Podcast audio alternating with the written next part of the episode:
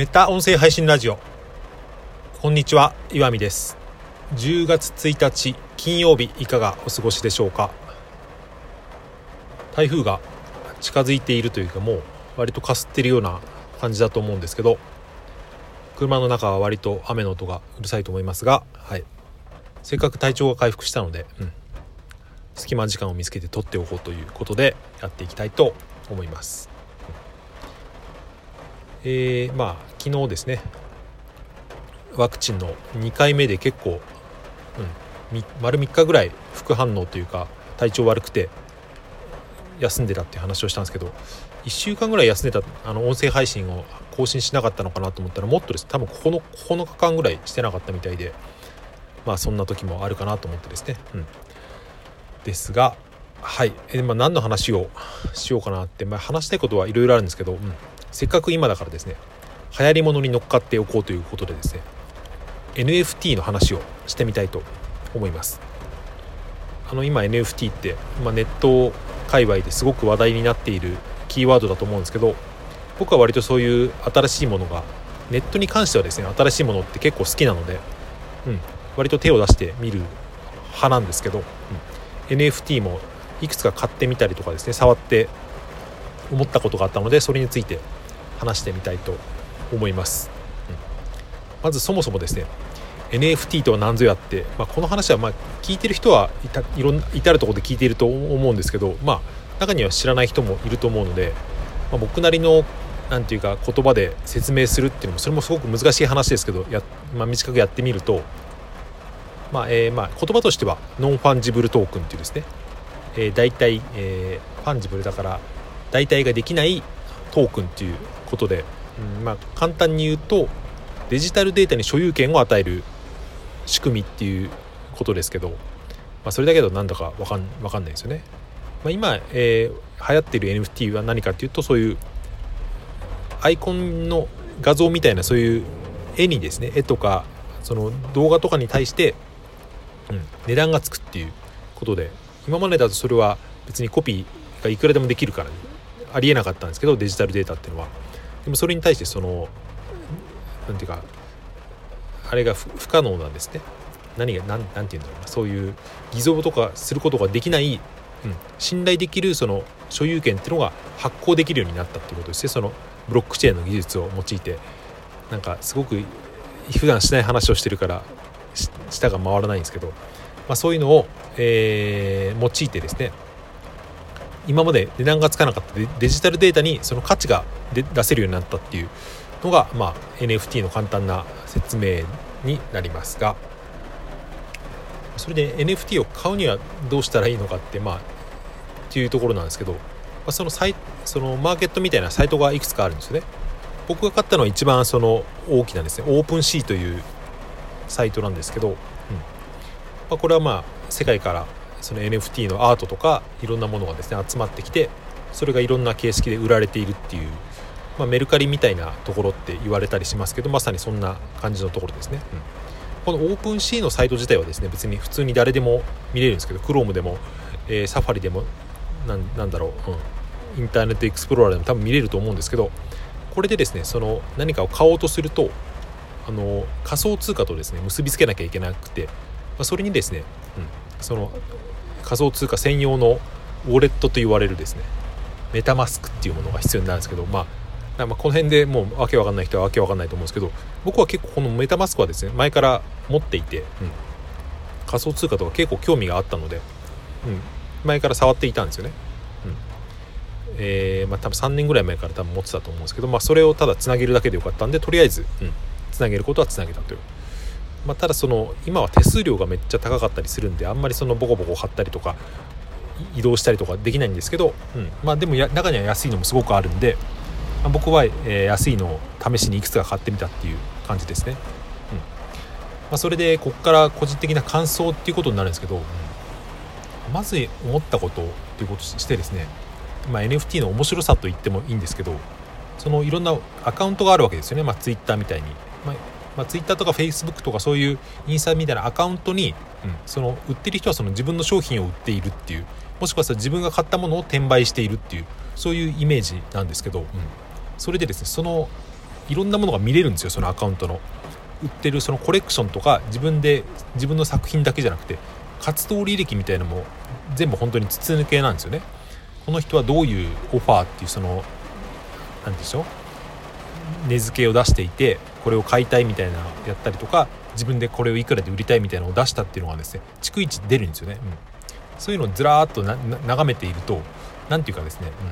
簡単に言うと、このアカウントがイケてるアカウントかイケてないアカウントかみたいなのが、なんとなくその想像がつくっていうか、それは個人の主観もあるんですけど、でもなんとあるんですよね、そういうのはね、つまりそのこれはただ転売目的でやってるなんか お金の人だなっていうのと、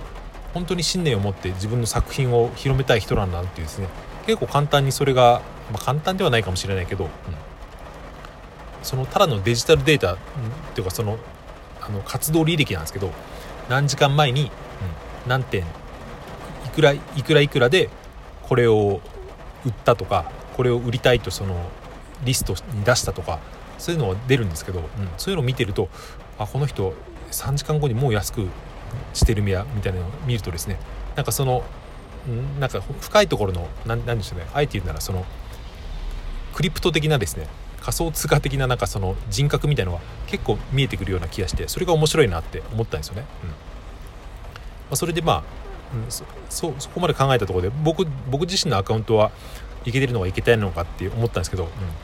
結構中途半端だなっていうところが僕は思ったんですよね。つまりその別に安いのたくさん買ってはいるけど、別にそれは転売目的っていうよりも、なんとなくその NFT を体験してみようと思って、買えそうなものを適当に買ってみたっていうところなんで、別にそれを転売できてもできなくても僕はどっちでもいいと今は思ってますけど、かといって別に自分の作品を出しているわけじゃないし、試しに何か出してみようかなと思ってですね、でも何も手頃な絵がなかったので、僕の息子が6ヶ月の時のですね、可愛い写真をですね、ちょっと画像加工してそれを、コレクションに出してみたんですけど、でも別に売るものじゃないなと思って、別に値段はつけずにそのままコレクションに置いてあるような感じだったりするんですけど、それで、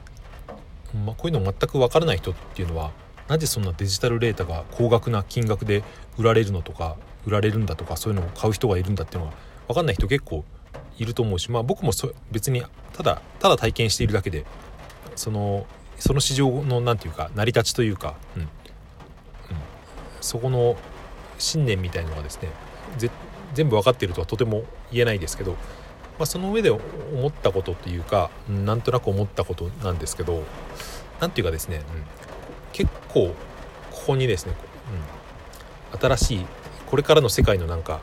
あれが見えたなっていうか、見えるような気がするっていうところがあってですね、それはどういうことかというと、要するにその扱われてるお金は仮想通貨なわけで、基本的にはその法定通貨と全く結びついていないわけですよね、全く結びついてないわけではないけど、でも僕もですね、その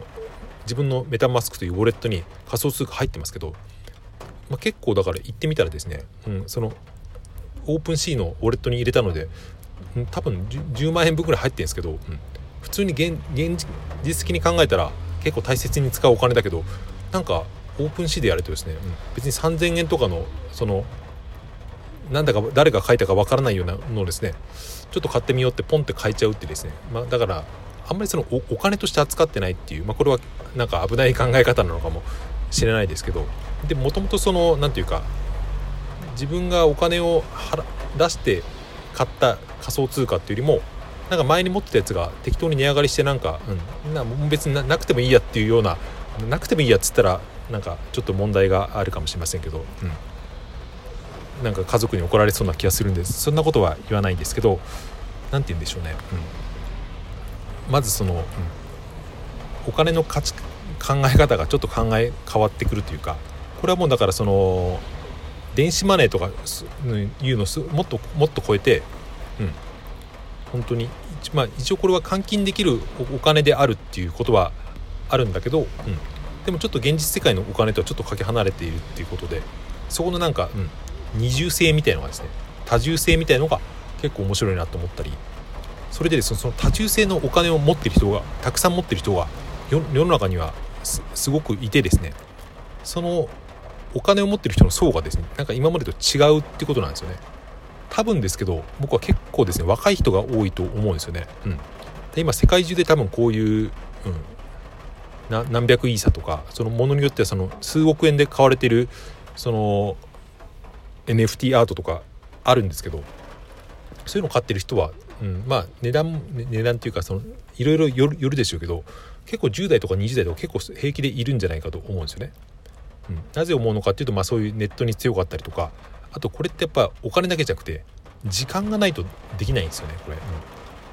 結構勉強しなきゃいけないことがたくさんあったりとか、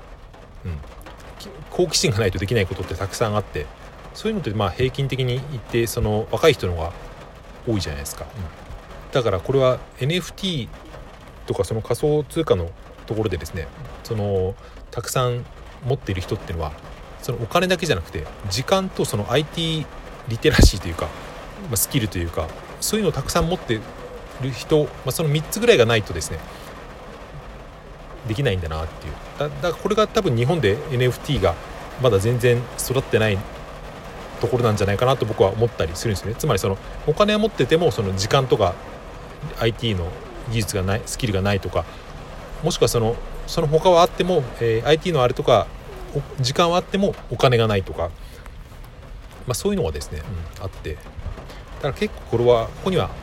新しい人種が集まってるなっていうのは見えるのがちょっと面白いなっていう思ったところですが、ちょっと時間がギリギリになってきたので、こんなところで終わりにしたいと思います。そして NFT に関してはですね、いろいろ思うところがあるので、また、気が向いたら話してみたいと思います。じゃあ台風が近づいていますが、皆さんも気をつけていってらっしゃい。さようなら。また。